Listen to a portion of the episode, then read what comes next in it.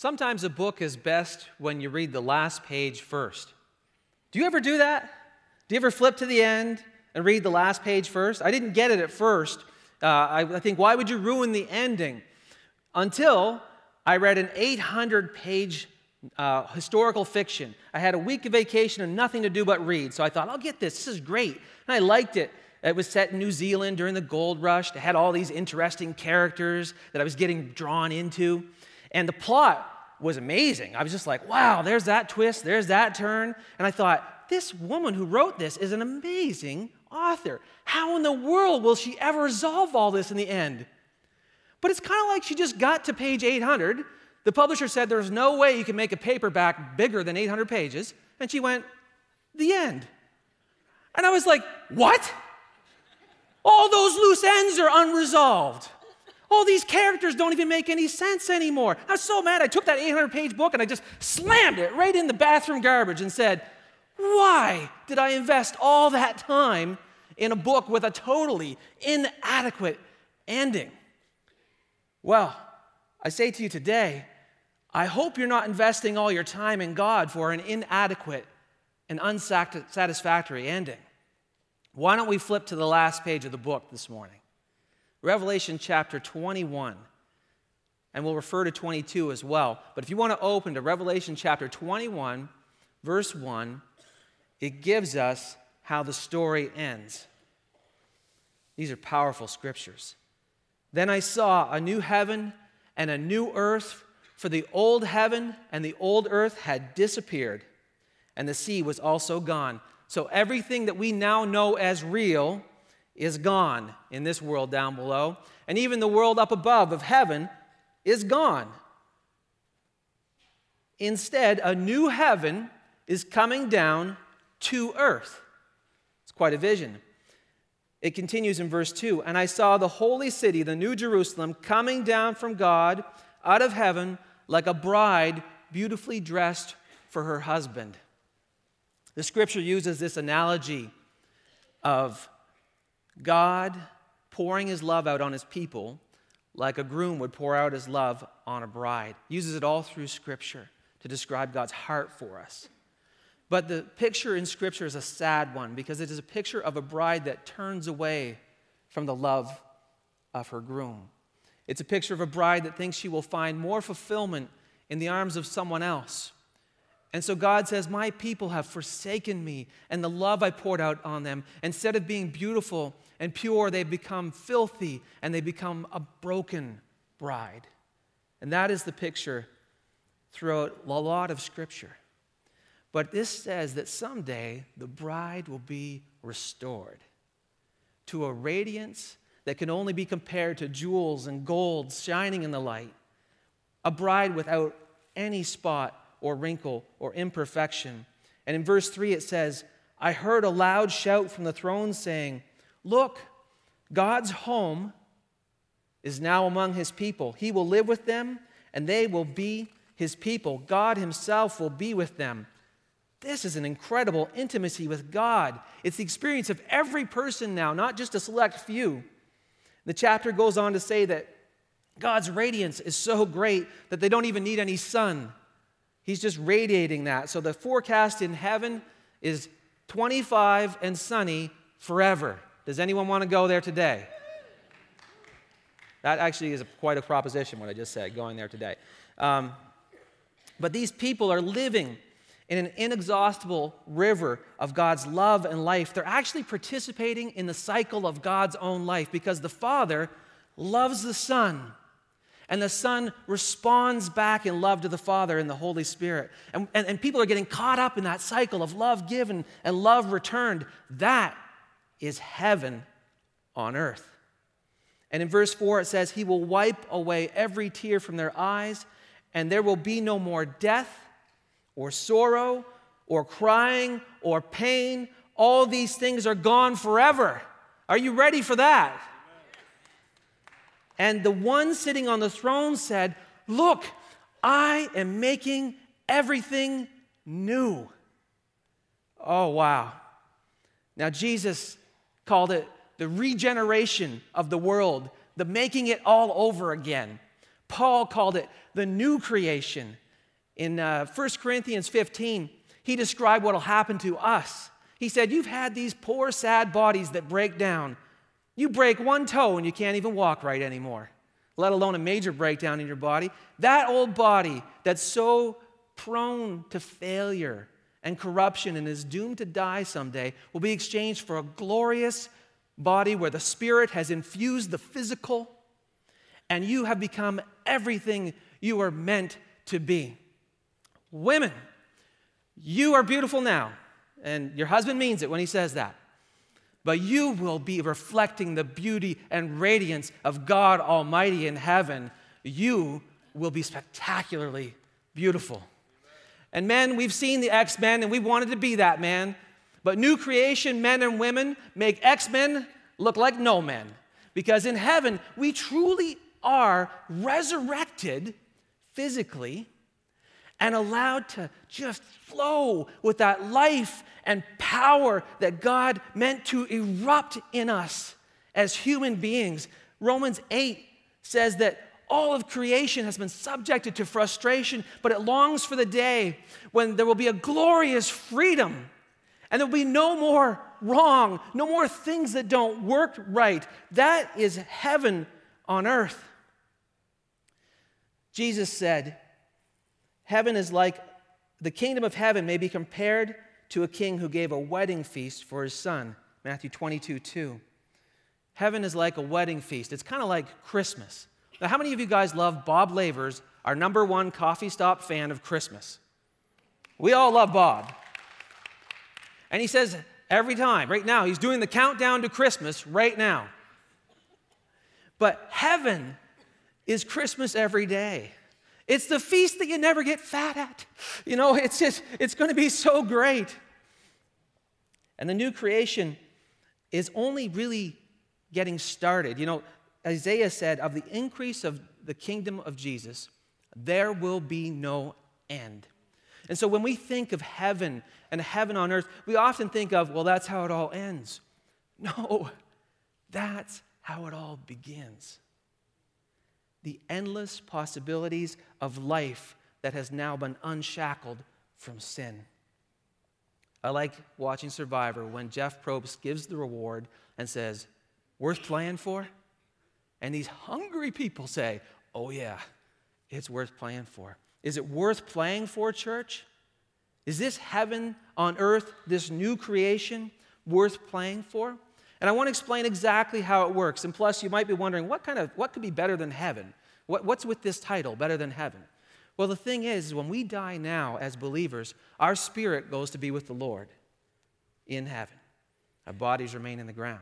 And we worship the Lord and we are surrounded by his peace and his love. But you know what? That worship in heaven is actually very excited about what's yet to come. And it's saying, how long till you make everything new, Father? How long till our bodies are resurrected? How long till this creation is made all new?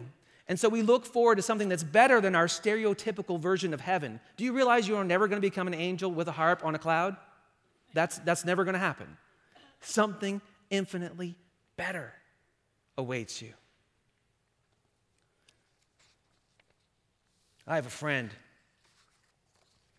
that uh, is going th- was going through a horrible time with uh, relationship problems with those that uh, she loved. And it was just ripping the guts out of her. And she heard a message uh, given by uh, one of the people from our church, just a layperson, who so eloquently presented the gospel of Jesus Christ. And, and one of the things he said ministered to her so much. He said, What Jesus has done for us in giving us eternal salvation is so good that if that's all you get is that, and you get nothing else in your life, in fact, your life is full of suffering, it was more than worth it. It was enough in the end. Heaven is that good that no matter what you have to go through on earth, it is absolutely worth it. And so she was able to put her hope anew in Jesus. 2 Corinthians 4 17 says, For this slight momentary affliction, this life, is preparing us for an eternal weight of glory beyond all comparison. Because we look not at the things that are seen, but at the things that are unseen. For the things that are seen are transient, they're not going to last forever. But the things that are unseen are eternal. So the first point that we made was uh, the, actually the last point, because remember, we're starting at the end of the book. We looked at it. The first point is that heaven is ultimately the new creation. It's not just going to be with God when you die, it is when God makes everything new, and it is much beyond our expectations. The second point is that heaven isn't just something in the future when you die and in the ultimate future when God recreates everything. Heaven is something we can pray down to earth now. The Lord's Prayer says, Your kingdom come, your will be done on earth as it is in heaven. Can you see that? It's being done in heaven, and we're praying it down to earth. In Matthew 18, Jesus said, I tell you the truth, whatever you bind on earth has been bound in heaven. So if you say, we want to bind what Satan's doing here, heaven backs us up. And whatever you release on earth has been released in heaven. Lord, release your blessing, release your new life in this situation. It's been released in heaven. And again, I tell you the truth. If two of you on earth agree about whatever you ask, my Father in heaven will do it for you. Now, I'm not sure how it all works, this prayer thing, because God says, I pray and it'll be done. And uh, sometimes it's not, because God's wise enough and good enough to have a better solution than what I'm asking for. But sometimes it is done, and quite spectacularly. And so, even though I don't know all the answers to this, I know that this is what's happening when we pray. We're releasing heaven on earth. Whatever you release on earth will be released in heaven. This world's in a battle, guys, between heaven and hell. I've talked to people and they said, I don't believe in hell. I think now is hell. And that's because their life is so full of that, those troubles. As believers, we feel this struggle in our hearts between what God is going to do and what is this current situation. We're in a battle, and sometimes we get locked into that battle, don't we? We just can't see anymore. But you know, I want you to think like you're in on the front lines in a war, and you're locked in with the enemy real close. You know the best thing you can do? Step back about 100 yards and call in the heavy artillery and airstrikes. That's about the best thing you can do. Except as Christians, we're not calling in destruction on any other person. We're calling a new life, new hope, new creation. We're saying, God, send the power from heaven to earth. And that's why it's so exciting to be a Christian, because you're part of bringing heaven to earth in bite sized samples. Who likes to go to Costco? Oh, I like Costco.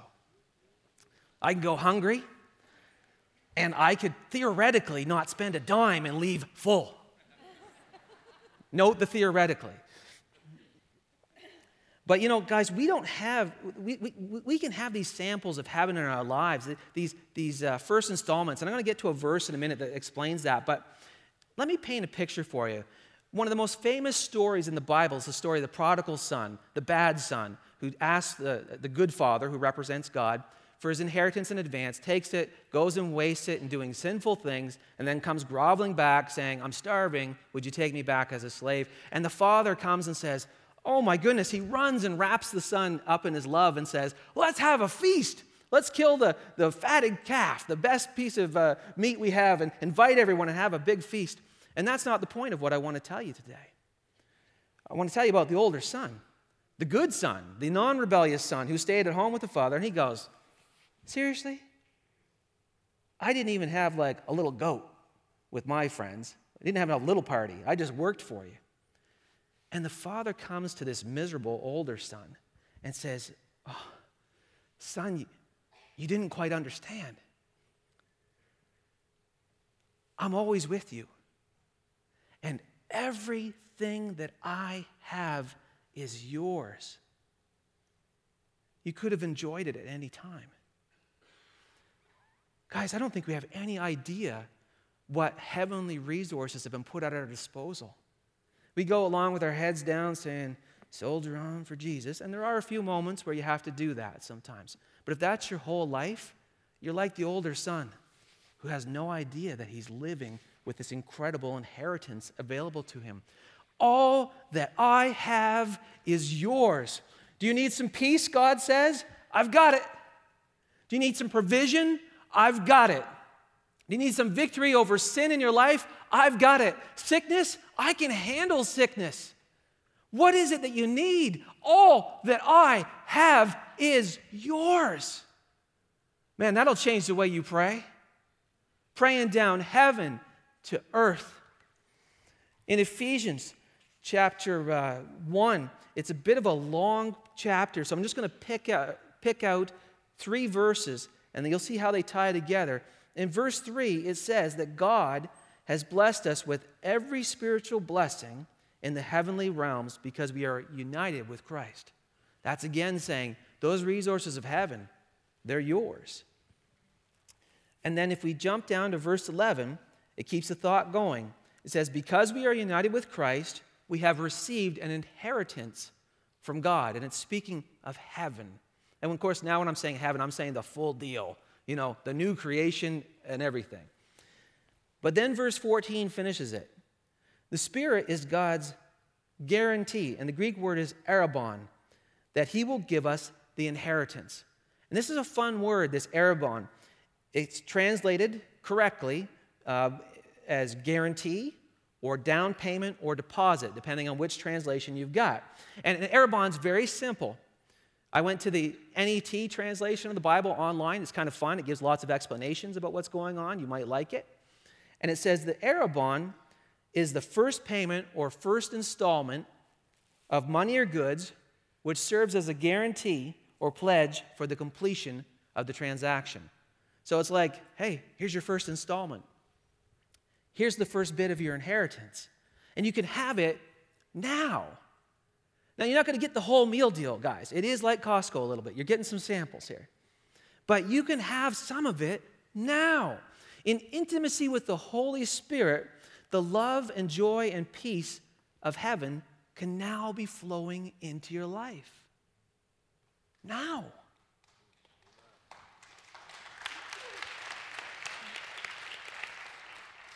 So here's our point so far.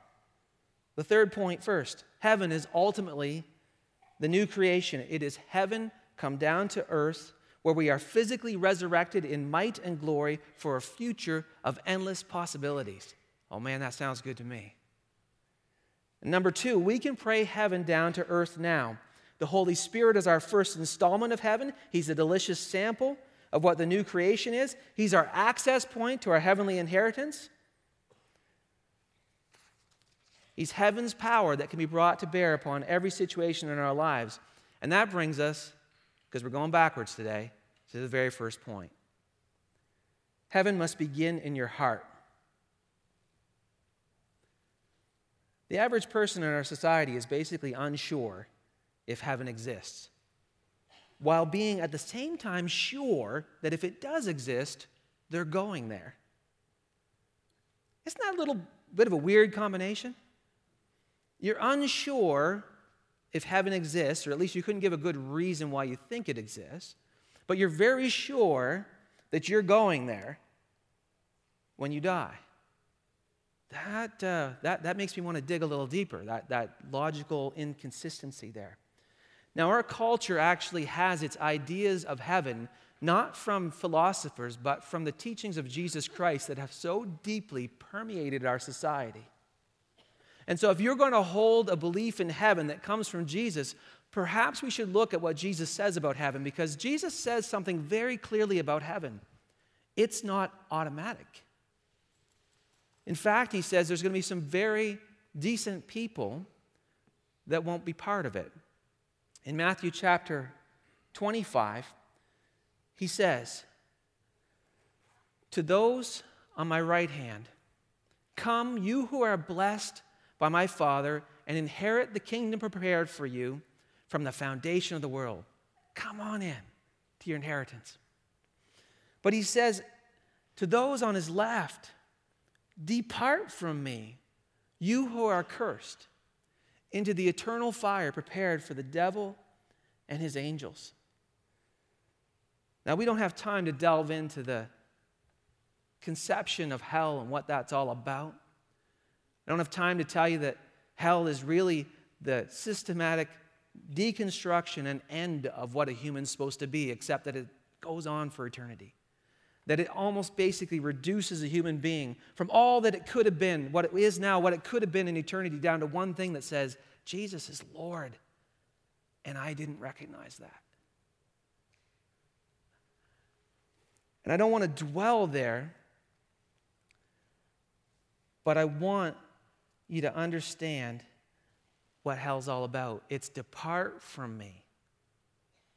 And that's so scary because once you've departed from God, you've departed from the source of love and joy and future for all it is. And that is the scariest thing. Now, the average person, again, in our society says, I don't believe in a, a God of love would ever exclude me from heaven. And I would say basically that is true. God would never exclude you. God has been after you your entire life. He has put one sign after another in your life, one person after another in your life. He's put that hunger for Himself in your heart. He has gone to the ultimate lengths to rescue you. He has sent his son to die on a cross, suffering all our sins and agonies, that he may rise again in triumph, able to recreate our hearts. But see, it's at the heart of the matter. If you say you believe in a God of love, you know what love demands? Love back. It takes two people to be in love. It takes two actors, not one.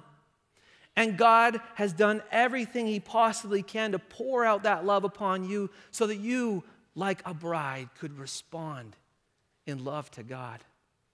See, I believe absolutely in a God of love, but if you believe God automatically takes you to anything, you actually aren't believing in love. Because heaven is the time when we get wrapped up in the love of God, in His given love through the Father, and returned love in the Son through the Holy Spirit. And so the response is absolutely essential. Ephesians 1:12, so that remember I gave you the series of verses from Ephesians, right in the middle of it. It says that he's that Paul who wrote it is giving thanks to the Father who has qualified you to share in the inheritance of the saints in light. What qualifies a person to share in that? Well, let me think about it for a second. If you want to be part of the new creation, you need a new creation in your heart. You need it to start. You need this response to start. You need to be born again, is the phrase. You need for the Lord to come in and take the core of who you are and change it from being something that is caught in death and bring it to life. Ephesians 2 1 says, You were dead in your transgressions and your sins. Oh man, that's so terrible. How many of us are, are in a situation where at the core of our being there's an utter emptiness? And it is touching our mind and how we think. It is affecting our emotions and well being. It affects our relationships and it affects our life's work because at the core it's dead. But when Jesus comes in and the core comes alive, then life begins to spread in how you think. It changes how you feel. It changes your relationships with others. It gives you a passion for your life's work and God's calling upon your life. And that is what it means to be born again. And man, you are ready for a heaven because you have begun the love response. And around that core of who you are, that core can survive the presence of a holy God. That core is what God will resurrect everything that you are around. And so let me ask you today about the core of who you are. Has it been born again? Has it responded to God? Have you read the back of your own story? Have you read the last page? Do you know how it goes? And why would you want to spend one moment in eternal insecurity, hoping, hoping that you go to heaven when you die. Man, you've done a much better job preparing for your future next week and next month and maybe into retirement than you've done planning for eternity. We don't need to have that. Do you know that uh, 1 John says that you can know that you have eternal life? Man, I love that. No. Like, because when you've had life erupt in your heart and begin to change, you don't, heaven's not like a thing, gee, well, I hope I'm good enough. You go, oh no, I'm not good enough. I'm a mess. But God has begun a new work in my heart, and it's real, and it's changing everything. And I have a certainty in my own experience that there is much more, and in fact, I'm ready for it, and I can't wait for it.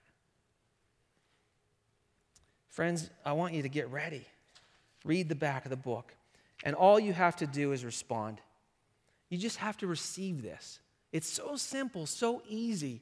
In 1 John, or sorry, in John chapter 1 verse 12, it says, "But to all who believed in him and received him, he gave the right to become children of God. They are reborn, not with a physical birth resulting from a human passion or plan, but a birth that comes from God. So many of you here have received that new birth. And the message for you today was to start living out of heaven's resources now and to remember what you're really working towards. But there's some of you here that haven't received this new birth from God. This recreation of who you are and the core of your being has not begun yet. And all you have to do is respond. God's love is so strong for you right now.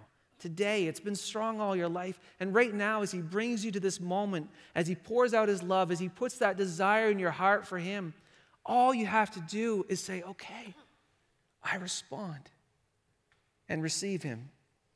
I want you to consider if you're ready to do that. We're going to sing a chorus here. Turn your eyes upon Jesus. And, and then you're going to have an opportunity to pray a prayer that goes something like this. I'm going to lead you in it. It's just going to be Jesus, I believe in you. I believe that because of your life, your death for my sins, and your resurrection, that you can recreate me. I haven't followed you. I'm sorry for that. But I want to follow you now into a new freedom of obedience with you. And I want to be filled with heaven now I want to start having the samples of the good stuff. And I want to know beyond a shadow of a doubt that I'm going to heaven when I die. Thank you for coming into my life. You see, anyone here can pray that prayer today. But I want you to see if you really mean it, if you're ready to respond to Christ. You'll have an opportunity in just a second.